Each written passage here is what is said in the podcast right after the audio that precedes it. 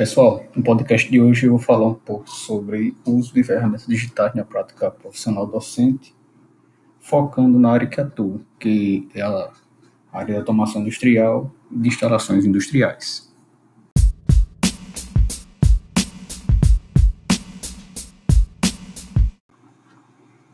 Bem, na área que eu atuo, que é a automação industrial, instalações industriais, nós utilizamos diversos softwares e recursos tecnológicos para envolver os alunos nas aulas, pois eles necessitam desenvolver um senso lógico para a elaboração dos projetos e circuitos para simular um ambiente industrial é, em laboratório, como também em casa, né? utilizando alguns softwares.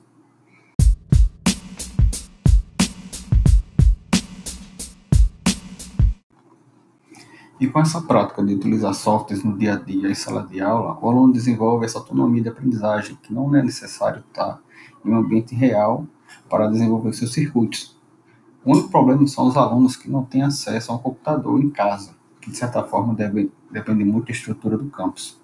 Porém, o professor deve realizar atividades e dar condições deste aluno ter o mesmo conhecimento daqueles que têm melhores condições. Não é fácil desenvolver conteúdos sem as ferramentas necessárias, principalmente nestas áreas que estão estritamente ligadas com a tecnologia. Porém, nós professores temos que nos reinventar o tempo todo para dar essa qualidade de ensino para os nossos discentes. Chegamos ao final deste pequeno podcast. Espero que tenham gostado e até a próxima.